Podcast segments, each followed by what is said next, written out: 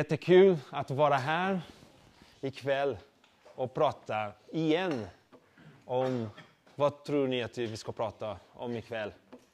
Evan, evangeliet. Men inte bara om evangeliet. Vi ska ikväll prata om evangeliet och frälsningen. Evangeliet och frälsningen. Halleluja. Gud har gett oss så stor frälsning. Och det är viktigt att vi börjar rätt, vår vandring med Jesus. Eller hur? Ibland har vi problem i våra liv, i olika områden. Och sen ser vi, okej okay, men vänta lite. Jag behöver gå tillbaka till grunden. Jag behöver gå tillbaka till omvändelse, till Gud, tro på Jesus, till vad det som har hänt med mig i dopet. Och jag måste gå tillbaka till att bli fylld av den helige Ande. Alla fyra, eller hur? Alla fyra punkter som Petrus har sagt till eh, våra vänner i Apostlagärningarna 2.38. Han har pratat där om tre. Vad är de tre punkter där i Apostlagärningarna 2.38? Om, omvänd er, eller hur? Bli döpt. Och ni ska få en helig ande. Och om tro, det här är, vad heter det? Förstod att de trodde, därför frågade de Petrus, vad ska vi göra? Och vad trodde de på? på den, när de ställde en fråga till Petrus. De trodde på vilket bud, budskap? Vad är det som Petrus hade precis sagt? Jesus. Han hade sagt om Jesus, evangeliet. Så Apostlagärningarna 2 från vers 1 till 37. Där finns ett sätt att berätta om evangeliet. Men där finns alla viktiga eh, principer om evangeliet. Men vi får kolla där i första Korintierbrevet 15, vers 1. Eh, första Korintierbrevet 15, från vers 1 till vers 8. Och det här kommer vara vår huvudtext för ikväll. Men vi kommer att gå till många andra texter. Och vi kommer att ha en lite kort paus senare. Så jag hoppas att, vi blir inte, att det inte blir så långa undervisningar, så långa passen. Men eh, har ni öppnat där första Korinthierbrevet 15 från vers 1 till 8. Där står Bröder, jag vill påminna er om evangeliet som jag har predikat för er. Som ni tog emot och som ni står fasta i. Genom evangeliet blir ni frälsta. Genom evangeliet blir ni frälsta om ni håller fast vid ordet som jag, som jag förkunnade. Annars var det ingen mening med att ni kom till tro. Och Det här var en inledning till vad Paulus ska säga sen i resten av kapitlet. Men vi ska ta bara den här delen från vers 3 till 8 nu. Där står, jag förde vidare till er det allra viktigaste, vad jag själv har tagit emot att Kristus dog för våra synder, enligt skrifterna. Att han blev begravd och att han uppstod på tredje dagen, enligt skrifterna. Och att han visade sig för Kefas, som är Petrus, och sedan för de tolv. Därefter visade han sig för mer än 500 bröder på samma gång. De flesta av dem lever än, även om några har insomnat. Sedan visade han sig för Jakob och därefter för alla apostlarna. Allra visst visade han sig också för mig, som för ett ofullgånget eh, foster. Halleluja. Halleluja. Kära syskonen, vi ska undersöka tillsammans om evangeliet och om vår frälsning. Och också om vilken stor frälsning Gud har gett oss. Eller hur? Vilken stor frälsning. Och vi ska kolla idag också om det här om vår frälsning som var, den frälsning som sker nu och den frälsning som kommer. Visste ni att vår frälsning är inte helt fullbordad?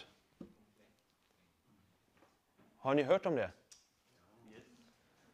Att vi blev frälsta, men vi också vandrar nu i en frälsningsprocess. Eller hur? Och att vi går emot den frälsningsdag när vi blir helt frälsta. Halleluja! Eller hur? Det är underbart. Och så många gånger kan man glömma att man har redan blivit frälst. Eller hur? Man är osäker om sin egen frälsning. Eller man glömmer ibland att man vandrar i en frälsningsprocess. Man glömmer att man behöver omvända sig dagligen. Man glömmer att man behöver tro på Jesus dagligen.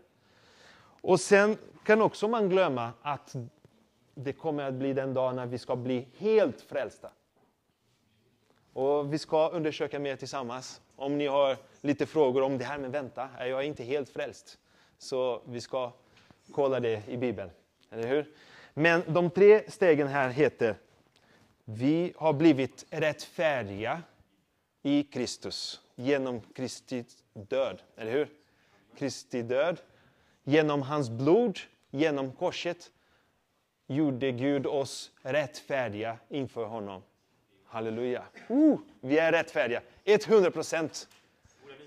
Det finns inte halvrättfärdig. Det finns inte 99 det finns inte 99,9999 procent rättfärdig. Det finns bara 100% rättfärdig eller 0% rättfärdig. Om man följer, om man uppfyller nästan hela lagen, men man missar ett, en bud, ett bud. Man missar bara en liten, liten grej. Man har syndat bara en gång. Då är man inte rättfärdig längre. Och vi ska gå igenom ordet för att ordet förklarar det väldigt tydligt. Det är underbart. Så det här steget, att vi blev frälst, det heter rättfärdighet. Och sen går vi till den process som vi vandrar nu. Vad heter den vandring nu? Det heter helgelse. Så vi vandrar nu i en helgelseprocess. Gud renar oss. Gud gör, gör oss mer lika Jesus. Vi vandrar nu i en process som är underbart. Och det är många som vill undvika den här processen. Det är många som, som blir tröttna. Man blir trött. Man blir, nej men jag är redan frälst. Varför behöver jag nu ödmjuka mig, omvända mig om och om igen? Varför behöver jag bära mitt kors? Varför? Man, det, det kan vara lite svårt att förstå i vår mänskliga sinne. Men Gud vill ge oss uppenbarelse om det här steget. Amen. Amen. Om helgelse. Och sen det kommer den dag som heter rättfärdiggörelse. Eller nej, nej förhelg, förhelgande. Ursäkta. Förhelgande. Har ni hört om det? Det kommer den dag när vi får nya kropp, nya kroppar. Att vi får en ny kropp. Amen. Att vi får en ny kropp. Det är inte underbart. Det ska inte bli någon synd Amen nära oss längre. Det blir en frestelse. Vem som inte önskar, vem är den som inte önskar att, att aldrig mer bli frälstad? Frestad, menar jag. Frestad. Eller hur? Jag, blir, jag vill aldrig mer bli frestad. Men den dag kommer och jag behöver få den förnyelse av det här hoppet. Att jag kommer till den dag när det blir ingen äh, frestelse längre. Tack och lov. Yes, tack Gud. Och det kommer inte bli köttet, jag kommer inte bli trött. Jag kommer inte svettas längre. Eller hur? Vi kommer inte... Vem är lite trött idag? Ja, det, ja, det är någon här lite trött. Jag, jag har varit jag är inte lite trött, men jag är mycket trött idag. I mörkret, precis. Vi, vi saknar solen, och, men det är också mycket jobb. Och det är mycket, det är mycket vad heter det? vi strävar eller vi, Vi arbetar hårt för olika saker. Och därför behöver vi Guds nåd. Tills vi kommer till den dag när vi ska leva bara i nåden. När vi ska leva äntligen fritt. Eh, synd, helt syndfritt. En närvaro blir inte, syndens närvaro blir inte kvar. Och det blir underbart. Men eh, vi går vidare till den första punkten som heter Jesus dog för våra synder. Så vi ska ha tre punkter nu om evangeliet. Och det första passet här, vi kanske tar, vi kommer att ta bara det första, som är Jesus dog för våra synder. Punkt två kommer att bli att Jesus uppstod. Och den tredje punkt är att Jesus är kung. Halleluja. Att Jesus uppstod. Att Jesus uppstod. Men den första punkten, Jesus dog för våra synder.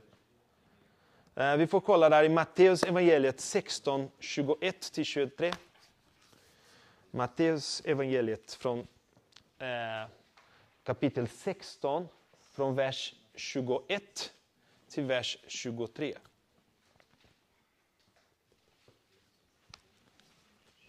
Yes. Ja, Matteus 16, vers 21 till 23. Från den tiden började Jesus förklara för sina lärjungar att han måste gå till Jerusalem och lida mycket genom de äldste och överprästerna och de skriftlärda. Och att han måste bli dödad och på tredje dagen uppväckt.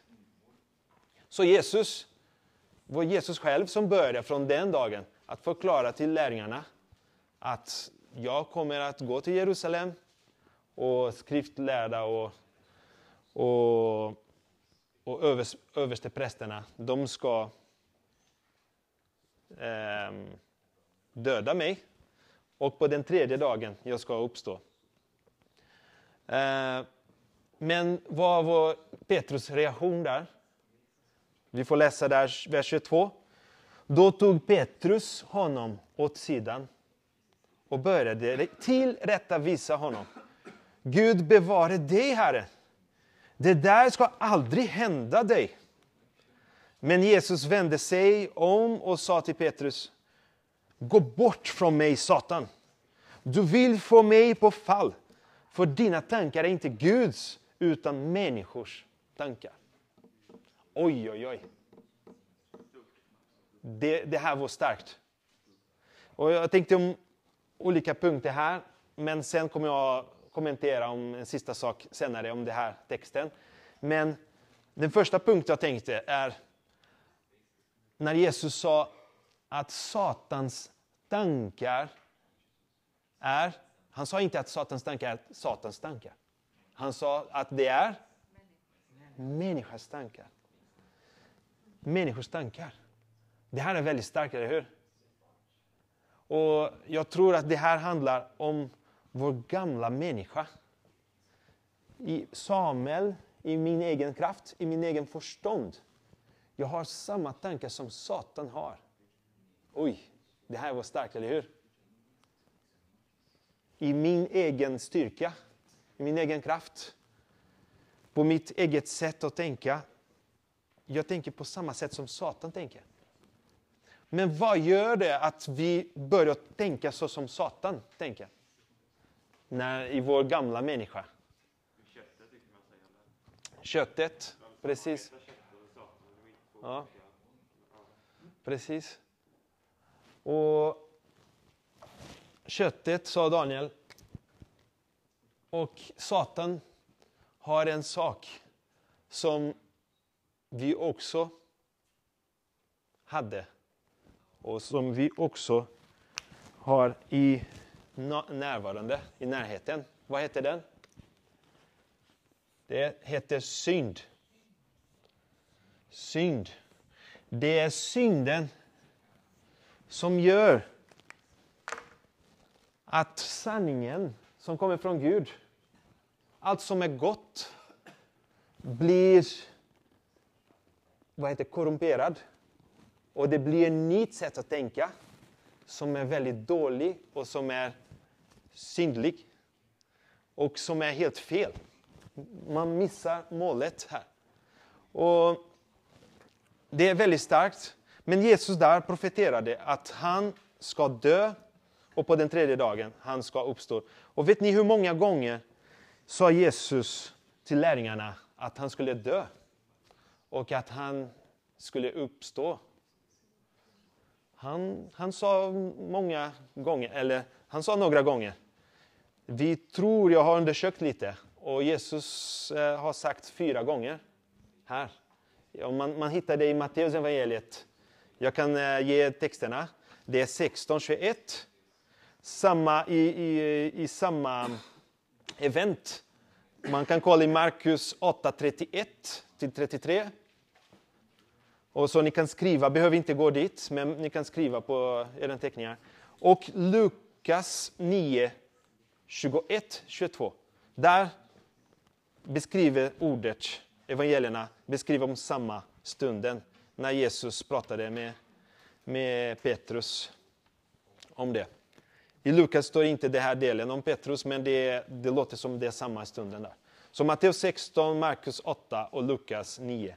Och sen den andra gången Jesus sa samma sak var i Matteus 17 och Markus 9 och Lukas 9. Så, och jag ska läsa bara i Matteus 17, 22-23. Det står, när de var samlade i Galileen sa Jesus till dem, Människosonen ska utlämnas i människors händer och de ska döda honom.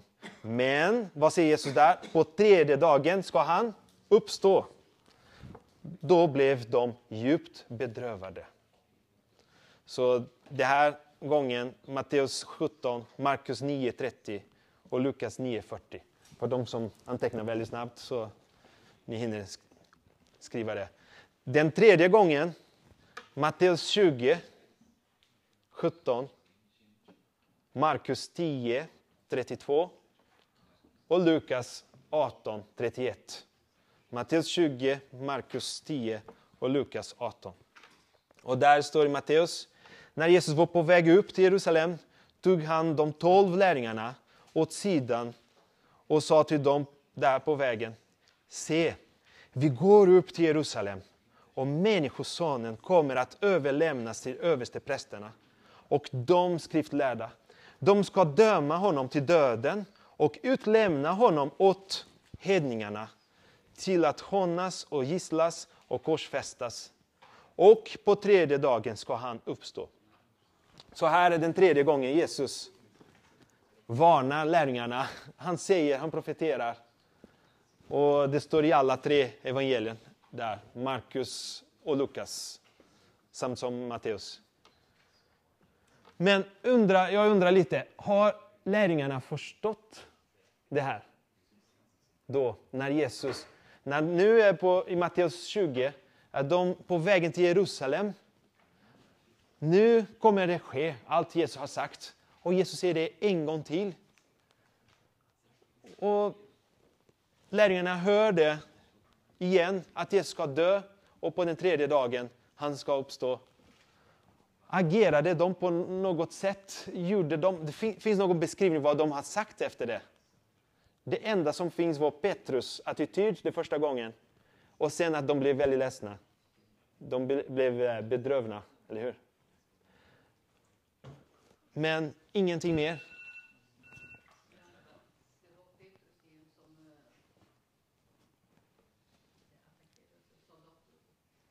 Ja, och, och, ja, och det var precis.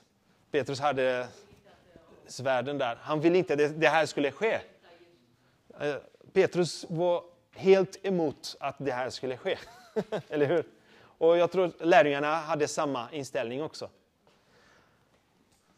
Och jag ska förklara mitt poäng här. Precis. Och Matteus 26, där står en fjärde gång att Jesus säger en gång till till lärjungarna.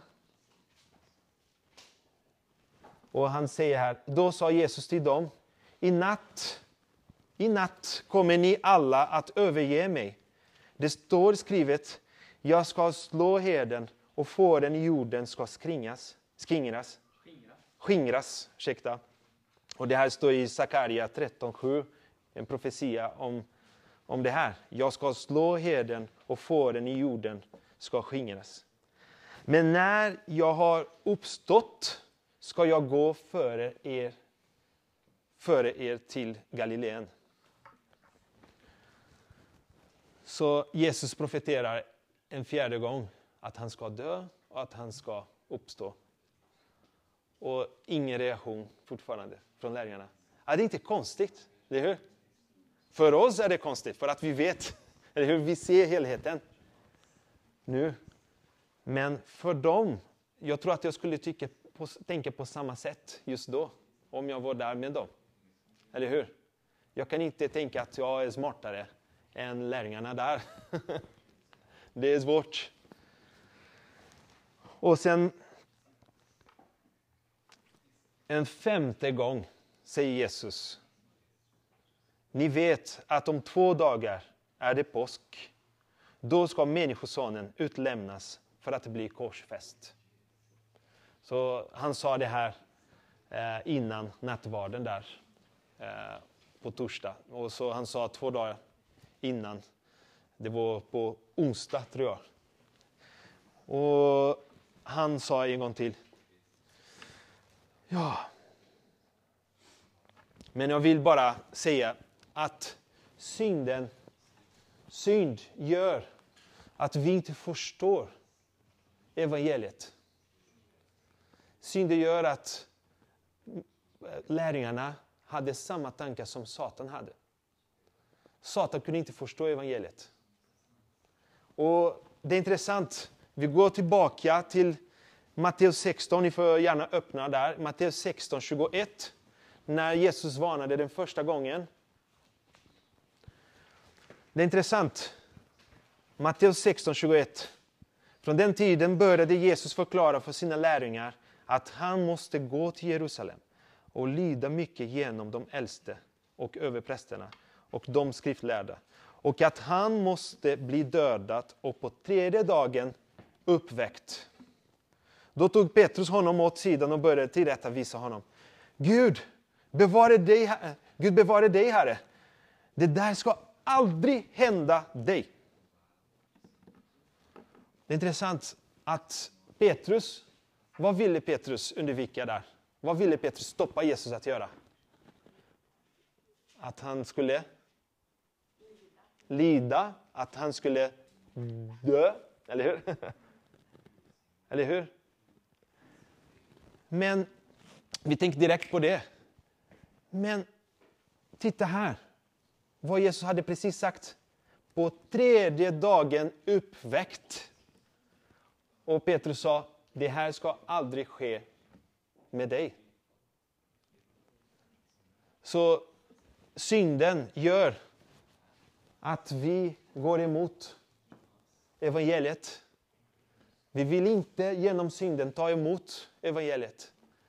Och Petrus ville stoppa Jesus att även uppstå. Han, Jesus hade precis sagt, jag ska på den tredje dagen uppstå. Är det inte stort vad Jesus säger där? Är det inte en god nyhet? Är det inte underbart? Eller hur? Det är tre dagar. Ni, ni kommer vara tre dagar utan mig. Tre dagar. Jesus predikade evangeliet till dem, men de fattade ingenting. Eller hur? Så kära bröder, bröder och systrar, vi behöver Guds uppenbarelse att förstå, för att förstå evangeliet.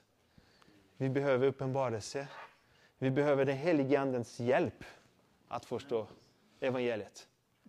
De var inte uppfyllda av anden då, lärjungarna. Och de kunde inte fatta vad Jesus sa. Så det är väldigt starkt. Det finns en synd i köttet, i den gamla människan som gör att vi inte förstår evangeliet. Det finns det som vi vill stoppa att Gud ska göra sin vilja i oss. Det finns det här motvilja, hur säger man, motkraft inom oss genom köttet. Ja, emot evangeliet, emot Jesus uppståndelse, emot Jesus död. Det finns det här emot. Och vi behöver bli fyllda av Anden för att förstå evangeliet. Så vi får be till Herren. Amen. Det här var typ en liten inledning faktiskt. Men vi ska hinna göra allt i god tid. Men Gud, vi behöver uppenbarelse Gud. Amen. Gud, vi vill inte ha den attityd som lärjungarna hade, Gud. Men vi vill gå djupare i ditt evangelium. Vi vill förstå, Gud, ditt verk på korset. Vi vill förstå va om varför du dog på korset. Vi vill förstå om varför du uppstod. Vi vill förstå om varför vi blev döda i, med dig på korset. Varför vi dog på korset med dig. Och varför vi blev begravda i vår dop. Och varför vi är fyllda av den helige Ande. Varför vi är nya, ny skapelse, Gud. Låt oss förstå mer, Gud. Låt oss bli fyllda av ditt ord. Låt oss ha uppenbarelse. Vi ber att du ska upplysa våra hjärtan. Att se hur nödvändig är din frälsningsplan för oss. Hur viktig, hur avgörande är Gud. Åh Gud. Åh Gud. Vi vill förstå hur allvarligt synden är Gud. Synden som är där Gud. Alltid här i närheten. Och hur mycket behöver vi helgelse Gud i våra liv. Vi vill omvända oss nu.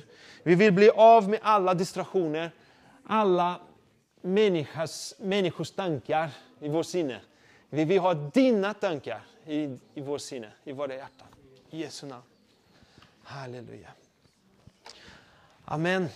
Så när vi talar om evangeliet, det är väldigt lätt att vi kan fokusera bara på en del. Jag pratade nu om frälsning, eller hur? Man fokuserar bara på rättfärdighet, eller man fokuserar bara på helgelse, eller man fokuserar bara på eh, förhelgande. Eller hur? Men vi behöver ha allihopa. Och vi behöver också förstå att Jesus dog för oss, men inte bara det. Att Jesus uppstod och att Jesus är kung. Och då tänker vi lite om i Matteus evangeliet igen. Vi fokuserar mycket, ofta om Matteus 28 från vers 18 till 20. Eller hur? Vet ni vad det står där? Från, det står där, då trädde Jesus fram och talade till dem och sa Åt mig har getts all makt i himlen och på jorden. Gå därför ut och gör alla folk till lärjungar. Döp dem i Faderns och Sonens och den helige Andens namn och lär dem att hålla allt som jag befallt er. Och se, jag är med er alla dagar till tidens slut. Och vi, det här är Jesus sista ord innan han gick, eller hur? Innan han gick till himlen. Och det, de, är här, de här är väldigt viktiga ord. Och i Apostlagärningarna 1 också finns lite mer om det här, de sista stunderna, Jesus med lärjungar. Men, och, och jag vill bara dela med er att evangeliet är inte bara det. Men vi får påminna varandra om Matteus kapitel, kapitlet 26 och kapitlet 27 och hela kapitlet 28. Så om ni vill ha en bra sammanfattning av evangeliet om de tre punkter, att Jesus är kung, att Jesus uppstod och att Jesus dog för våra synder. Vi, vi får läsa och läsa om och om igen och om och om igen Matteus 26, 27 och 28. Det är de sista, sista dagar som Jesus var här. Där sa han väldigt viktiga saker. Och där det som sked många av de mest avgörande gärningar här för vår frälsning.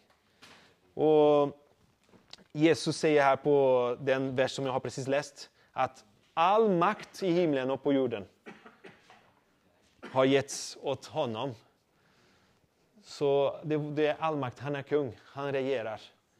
Så vi behöver ha helheten. Amen. Så nu vill jag också prata om att Jesus, vi blev frälst på den dag vi, vi gav våra liv till Jesus. Men vi stannar inte där. Vi är på den frälsningsprocess igen. Jag repeterar mycket om det. Men också, det kommer den frälsningsdag när vi ska träffa Jesus, när Jesus ska uppenbara sig. Och att han är kung. Om jag fokuserar bara på att han är kung, då kan jag leva i laglighet, eller hur heter det? Laglighet. Om jag tänker bara att han är bara kung. Om jag tänker att Jesus är bara frälsare, då lever jag i, vad heter det, i synden. Eller hur? Ah, jag är frälst, nu får jag leva på vilket sätt som helst. Och jag, om jag, jag, jag får inte lämna någon av de punkterna i evangeliet. Så vi ber att Gud ska ge oss uppenbarelse igen. Jag repeterar väldigt mycket, men jag vill verkligen uppmuntra er att ni, när ni går hem, verkligen kolla i hela Nya Testamentet om evangeliet. Att ni undersöker, att ni forskar. Att ni inte tänker bara om de andra. Ah, jag behöver lära mig evangeliet för att predika till de andra. Men börja med dig själv. Börja med att få uppenbarelse för vad är det som har hänt med dig. Och vad är det som har hänt med Jesus? Och sen på grund av det, vad är det som har hänt med mig? För att sen predika evangeliet. Och jag tror att båda sker parallellt, eller hur? Vi behöver inte bli helt utbildade.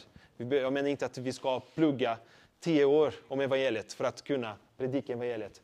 Jag tror verkligen att från den första dagen man blev frälst, att man är kapabel, man har förmåga att predika evangeliet. Så som den samaritiska, samaritiska kvinnan som började predika till hela stan. Ehm, så vi får öppna där, Andra Korinthierbrevet 5, 14. Andra Korinthierbrevet 5, 14 till 20. Och den punkten här heter Jag dog med Kristus. Och vi är fortfarande i första punkten som heter Jesus dog för våra synder. Jag dog med Kristus. Andra Korintierbrevet 5, från vers 14 till 20. Kristi kärlek driver oss, för vi är övertygade om att en har dött för alla och därför har alla dött. Och han dog för alla, för att de som lever inte längre ska leva för sig själva, utan för honom som har dött och uppstått för dem. Så det, jag, kom, jag sa lite kort på den sista tiden jag, sista stunden jag predikade om evangeliet. Jag tänkte lite på det när jag läste en bok, eh, The Normal Christian Life, från Watchman e. Och han ställde en fråga där i boken. När, vilken dag dog du? Om man ser här att en har dött för alla och därför har alla dött. Och det är faktiskt, om vi undersöker i, i ordet, ser vi att vi har dött med. Med vem har vi dött? Kristus. Så vilken dag var det du dog? Och vi tänker mycket om vår frälsning den dag jag gav mitt liv till Jesus. Men det är väldigt viktigt att förstå att när Jesus dog, han dog för alla människor. Han dog för alla människor. Inte bara för judar, inte bara för hedningarna, inte bara för svenska eller för något land. Men han dog för alla i hela historien. Han dog för alla. Och vad, står, vad är det som står här? Och därför har alla dött. Så det här händelsen på korset var den mest dramatiska, dramatiska händelse i hela historien. För att när Jesus dog, den gamla människan dog med honom. Han var det sista Adam. Och det står i Romarbrevet 5 att Jesus var det sista Adam. Han var den som eh, gjorde en slut, till slut den gamla människan. Den gamla människan som var styrd av synden dog på korset. Halleluja! Woho!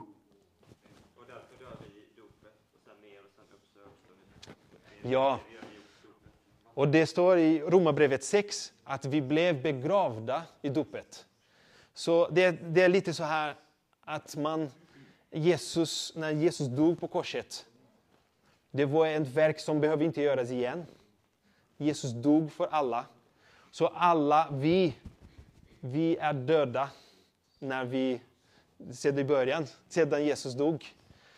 Och när vi tar emot Kristi ord i oss, när vi tar emot evangeliet då bli, och vi blir döpta, då blir vi begravda med Kristus. Och sen vad händer när vi går upp från vattnet? Vi uppstår, halleluja. Ingen stannade där. Jag har inte hört någon som har stannat i, under vattnet. Tack och lov. Men i dopet är vi med Jesus död och Jesus uppståndelse. Amen. Ja. Precis, och vi får den helige Ande som en gåva, vår hjälpare, Guds ande. Eh, Galatbrevet 2, från vers 19 till 21.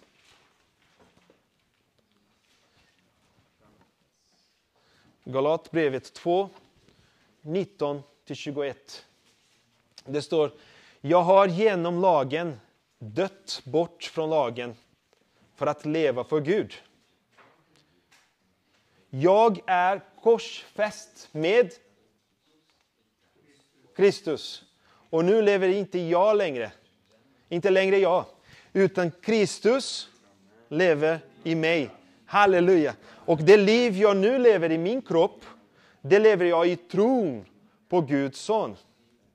Och här pratar han om den stunden här, när vi lever i den här kroppen. Nu lever jag i min kropp, men jag lever nu i tron, i den här helgelseprocessen. Lever jag i tron på Guds son som har älskat mig och utgett sig för mig. Jag förkastar inte Guds nåd, för om rättfärdighet kunde nås genom lagen, då hade Kristus dött förgäves. Så det står här att det enda sätt att bli rättfärdig är genom Kristi nåd genom Kristi blod.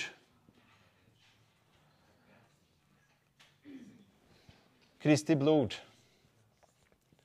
Det går inte att bli frälst genom lagen. Eller hur? Ah, ja, tack. Det går inte att bli frälst genom lagen. Och det är, det är starkt. Vi får gå till den andra punkten i att Jesus, har, Jesus dog för oss, för våra synder. Den första punkten var jag dog med Kristus och den andra är om rättfärdighet. Om vår rättfärdighet. Hur har vi blivit rättfärdiga? Så vi går till Galatbrevet 2.16.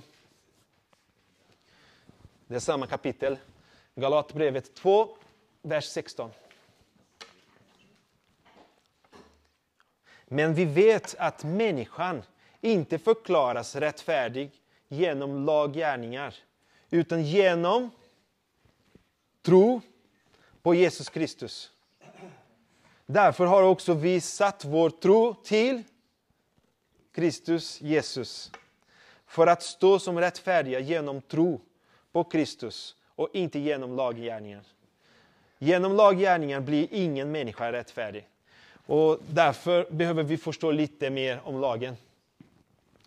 Så innan vi, vi tar vår paus, vi ska ha en liten paus. Det har varit väldigt ja, långt inledning här. Men vi, vi tar den här delen om lagen. Vi behöver förstå lite mer om lagen.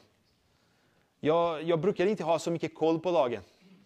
Typ om varför, vad är, vad är, vilken roll har lagen i min frälsning? Vad, vad är det som sker? Och i Romarbrevet 7, om vi öppnar där. Vi ser eh, Romarbrevet 7, vers 5. Hela kapitel 7, det finns många förklaringar där om lagen. Eh, eller hela Romarbrevet faktiskt, från 1 till 7 pratar mycket om lagen. Men på vers 5, kapitel 7, vers 5. Så länge vi levde i köttet var de syndiga begären som väcktes genom lagen. Som väcktes genom lagen. Verksamma i våra kroppar så att vi bar frukt åt döden. Men nu är vi lösta från lagen.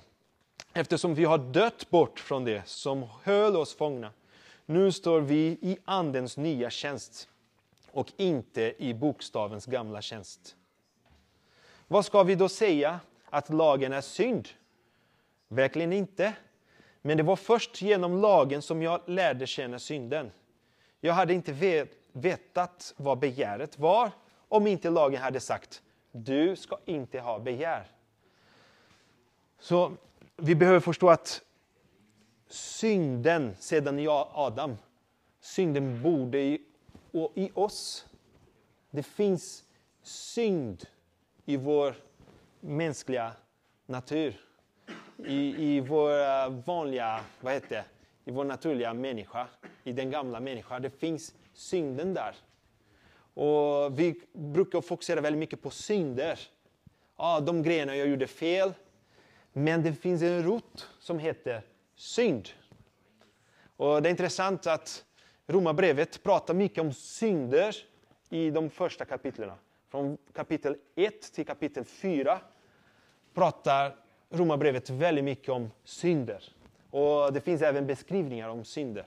Och Paulus beskriver där, genom den helige Ande, beskriver mycket synder från de hedningarna i kapitlet 1. Synder som var inte som var väldigt mörka synder, så, de värsta. Och sen kapitlet, Romarbrevet kapitel 2, då säger han, men vem är du som dömer dem som har gjort det? Du också har syndat. För att om du har brytt ett bud, då är du lika mycket syndare. Och det pratar han väldigt mycket också till judarna, kapitel 2. Så han börjar beskriva vad hedningarna har gjort och vad de gör. Grekerna och romar, romarna och vad det som de synde med. Det var väldigt mycket synd på den tid, så som idag. Och sen börjar Paulus säga, men ni religiösa judar, ni också dömer. Då visar Paulus i kapitel 3, Romarbrevet kapitel 3, han visar där att alla människor har syndat. Och om vi ser att synd är, betyder att missa målet, eller hur? Men vilket mål pratar vi om? Vi kan prata om att mål är kärlek. Amen, det är det. Målet är Guds vilja, ja. Men ett väldigt pedagogiskt sätt att förstå målet är att målet är lagen. Här. Vi, jag ska förklara om varför. Vi har Gud i till exempel ett rum. Gud är perfekt, han är helig, han älskar, han har aldrig syndat, han har aldrig ljug, ljugat, han har aldrig gjort någonting fel. Han har ingen korrumperad tanke, han har bara raka och, och perfekta, heliga tankar. Hans vilja är behaglig, hans vilja är perfekt, fullkomlig. Hans vilja är det bästa och hans gärningar är den bäst, de bästa gärningar. Och sen får vi ett barn där på kontoret. Det är ett, eh, jag tänker mycket på mitt kontor hemma. Som det var, finns många saker. Man får inte röra, ett barn får inte röra på den bibel här, det här, rör inte på den. rör inte på det här dator. Rör inte på den armatur, belysning här. inte på den och den. Men barnen kom in i, i, i kontoret. Och barnet ser väldigt fint ut. Barnet är väldigt lugnt. Barnet har frid, har glädje. Ja, jag mår bra här. Ja. Och sen börjar barnet att göra någonting, leka lite och börja spela fotboll på kontoret. Men tar en boll, och det har hänt hemma hos mig många gånger. Därför jag beskriver det här är en sann historia. Men, ja. En riktig berättelse. Nej, men, och där är Gud. Han är perfekt och han älskar det här barnet. Men barnet börjar att spela en boll och boom! Direkt på belysning. Plash! Lampan gick sönder. Okej, okay, det börjar hända saker här. Eller hur? Det blev, eh, kontoret blev lite förstört. Ja.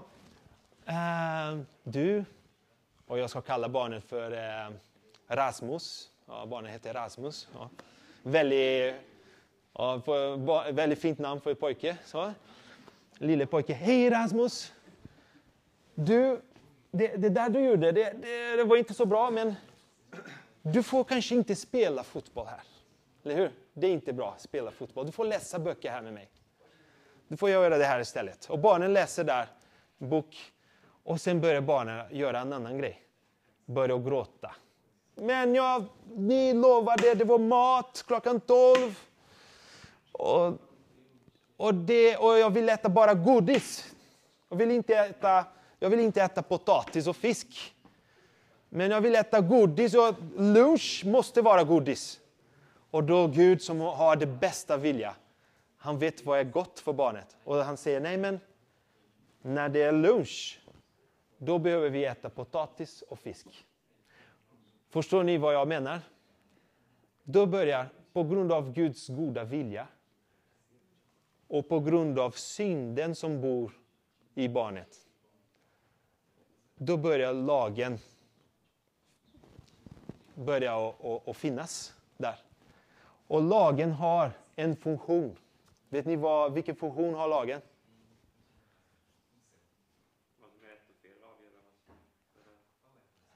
Funktionen av lagen är att visa att vi har synd i oss. Att vi har syndat. Att synden bor i vårt kött. Lagen finns för att göra en diagnos att hitta synden som var gömd där. Eller hur? Det, det, är synd, eller hur? Det är synd att vi har syndat. och vi har synd. Och vi försöker gömma det, men det går inte. Och vet du, det gamla testamentet, om man tittar på Moselaget där, om man tittar på laget i, i, till Adam, att inte, inte äta den där frukten det, från det där trädet, från kunskaps av ond och god träd. Och sen Mose lag. Allt detta, de var, det var inte lätt att, att följa, eller hur? Det var inte lätt. Men när Jesus kommer och börjar predika om Guds rike i Matteus evangeliet 5, 6 och 7. Då börjar Jesus visa den goda vilja från Gud, hur Gud lever, hur, är det, hur man beter sig i Guds rike. Matteus 5, 6, 7, bergpredikan. Och där blir ännu svårare. Lagen där, Jesu lagen, är faktiskt, tror jag, mycket svårare än Moselagen. Tror inte ni på det? Känner ni samma? Det är väldigt fint, eller hur? läsa Matteusevangeliet 5, 6 och 7. Det är väldigt vackert.